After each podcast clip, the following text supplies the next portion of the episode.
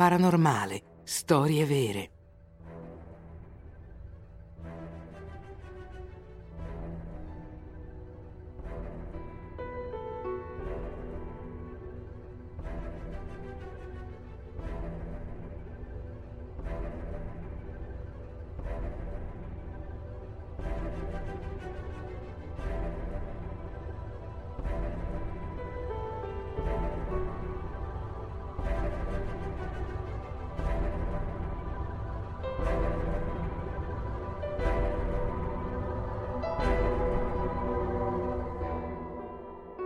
Le strane linee di Nazca. È sorvolando gli altipiani del Perù che si può scoprire meglio un tesoro archeologico tracciato a terra e classificato come patrimonio dell'umanità dell'UNESCO, i geroglifi di Nazca. Questi giganteschi disegni rappresentano animali, figure geometriche o umanoidi. Che cosa significano? Perché gli abitanti di Nazca hanno disegnato questi straordinari disegni, alcuni dei quali alti un chilometro? Come hanno fatto, visto che non avevano modo di alzarsi in volo per vederli per intero? I Nazca erano un popolo prospero. Perché allora hanno abbandonato i loro altipiani, lasciando i loro disegni e seppellendo le loro piramidi? Perché una civiltà si estingue? I Nazca erano un popolo latinoamericano che viveva nella pianura costiera a sud dell'attuale Perù. Hanno preceduto gli Inca di diversi secoli. Tra l'11.000 e il 2000 a.C. questa regione era fertile e costellata di praterie. I Nazca riuscirono a stabilirvisi e a sviluppare una società prospera. I campi di cereali sono immensi, i raccolti abbondanti. I Nazca commerciano con le regioni vicine, Costruirono città e piramidi come quella di Kaowachi, che per molti ricercatori è un tempio, per altri un centro amministrativo. Poi il deserto avanza, seppellendo i villaggi. Dal secondo secolo d.C. la mancanza d'acqua si fa sentire e la vita di Nazca diventa sopravvivenza, perché la scarsità d'acqua porta alla scarsità di risorse. I vari clan Nazca sono arrivati al punto da uccidersi a vicenda in ogni caso, gli abitanti seppellirono le loro piramidi prima di abbandonare per sempre le loro terre.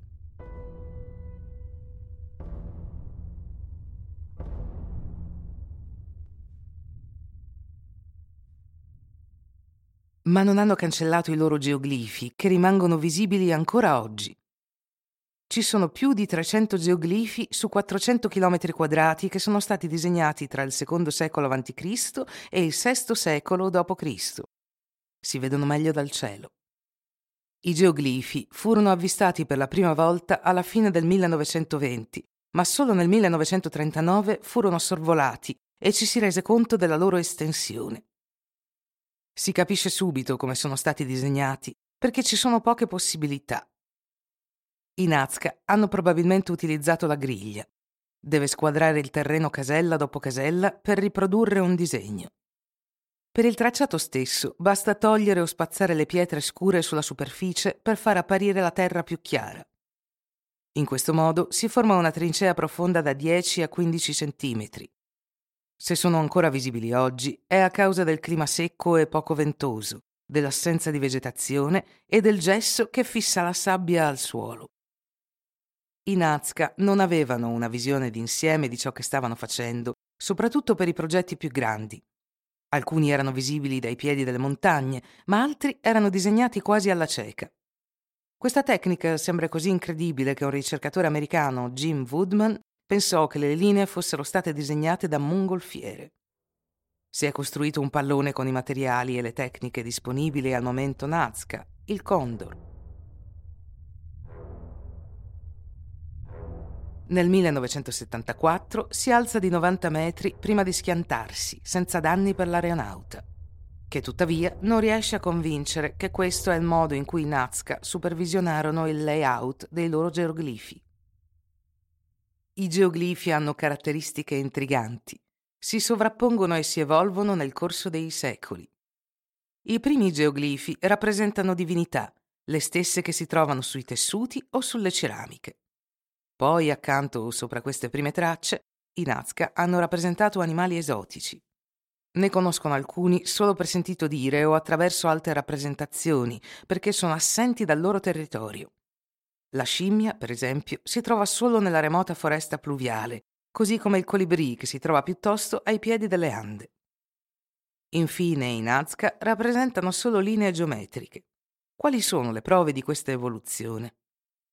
Maria Reike fu la prima ad essere affascinata dai geoglifi ha lavorato sul sito a partire dagli anni 40 e ha concluso che si trattava di un gigantesco calendario astronomico che determinava i tempi migliori per la semina e il raccolto. Nel ragno vede la costellazione di Orione e l'orsa maggiore nella scimmia.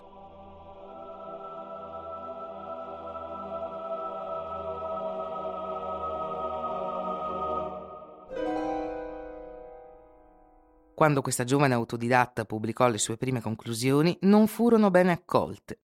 Tuttavia, dedicò tutta la sua vita a questa ricerca.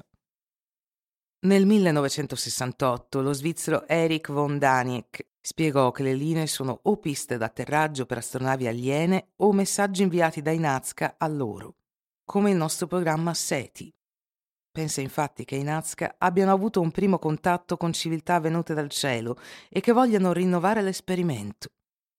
Stabilisce un paragone tra questi Nazca e certe società primitive isolate che durante la Seconda Guerra Mondiale avrebbero per la prima volta stabilito un contatto con i soldati americani arrivati in aereo e poi partiti. Questi indigeni, così toccati dalla grazia degli Stati Uniti, avrebbero poi costruito piste d'atterraggio e aerei di paglia per incoraggiare queste divinità a tornare.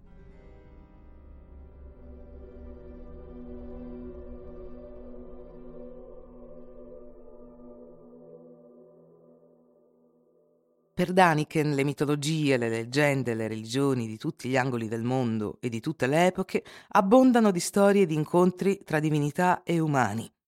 Per lui i numeri ne sono la prova e l'interpretazione letterale dei testi prevale sul significato metaforico. L'onda ufologica non cessa di tornare regolarmente.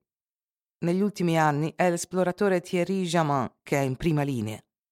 Racconta che nel 2016 un ladro di tombe di Nazca gli ha dato dei resti di corpi essiccati molto strani. Si tratta di umanoidi di varie dimensioni con teste piccole e mani tridattili senza pollici opponibili. Le facce non hanno né naso né bocca, ma occhi con orbite molto grandi. Alcuni portano uova nella pancia.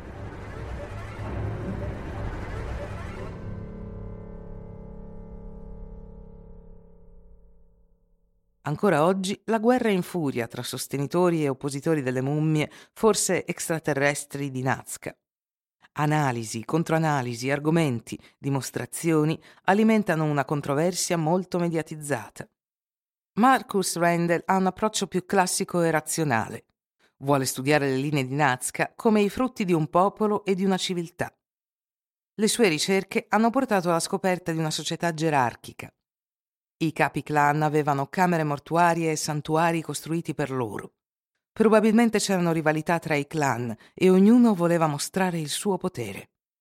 Così i geoglifi potevano essere disegnati per proclamare la gloria di una persona deceduta e per mostrare l'opulenza del suo clan. I disegni avrebbero costituito una specie di stemma di famiglia. Rosa la Saponara ritiene che i geoglifi di Nazca facessero parte di una rete di acquedotti ramificati, i cui resti sono conosciuti come Puquios. Secondo lei furono costruiti per rimediare alla sempre più problematica mancanza d'acqua. Per la grande maggioranza dei ricercatori, tuttavia, i geoglifi sono principalmente religiosi. I loro tracciati ricordano i disegni sui numerosi tessuti trovati nelle tombe estremamente ben conservati grazie al clima. Anche sulle ceramiche. Le divinità Nazca sono poco conosciute, ma erano probabilmente legate a fenomeni meteorologici, perché per questo popolo che vive ai margini del deserto la pioggia è essenziale. I geoglifi potrebbero essere talismani che proteggono le valli. Potevano anche essere luoghi di culto o percorsi di processione. Per compiere un rito o pregare si seguivano le linee. L'immensità dei siti permetteva di riunire un gran numero di persone e una visibilità ottimale. Gli dei potevano così contemplare perfettamente la disciplina e il fervore dei loro seguaci.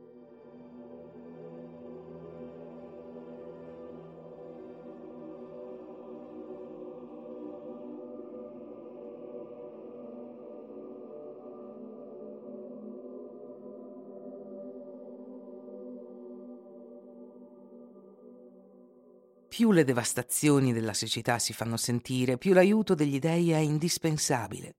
Tuttavia, i Nazca in agonia non hanno più tempo per dedicarsi a opere artistiche monumentali. Se implorano più che mai l'aiuto delle divinità in questi tempi difficili è attraverso forme semplici e più veloci da formare.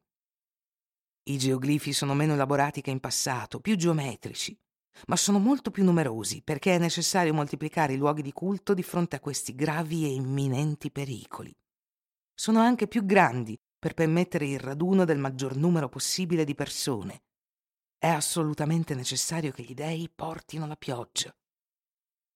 A partire dal IV secolo della nostra era, l'aridità peggiora perché i periodi di siccità sono sempre più lunghi. Verso l'anno 600 i Nazca andarono in esilio per trovare terre migliori altrove, verso le fertili Ande. La loro civiltà cadde nell'oblio per diversi secoli. Sono i loro disegni che ci parlano ancora di loro ed è grazie ad essi che siamo ancora interessati a questa civiltà. I loro strani contorni, le loro dimensioni, la loro stessa ubicazione non cessano di alimentare la nostra immaginazione. Se fatichiamo a capire questa civiltà scomparsa, è forse perché la ragione ha finalmente vinto, anche se la nostra sete di irrazionale bussa ancora alla porta, facendoci apprezzare a volte una storia fuori dal comune.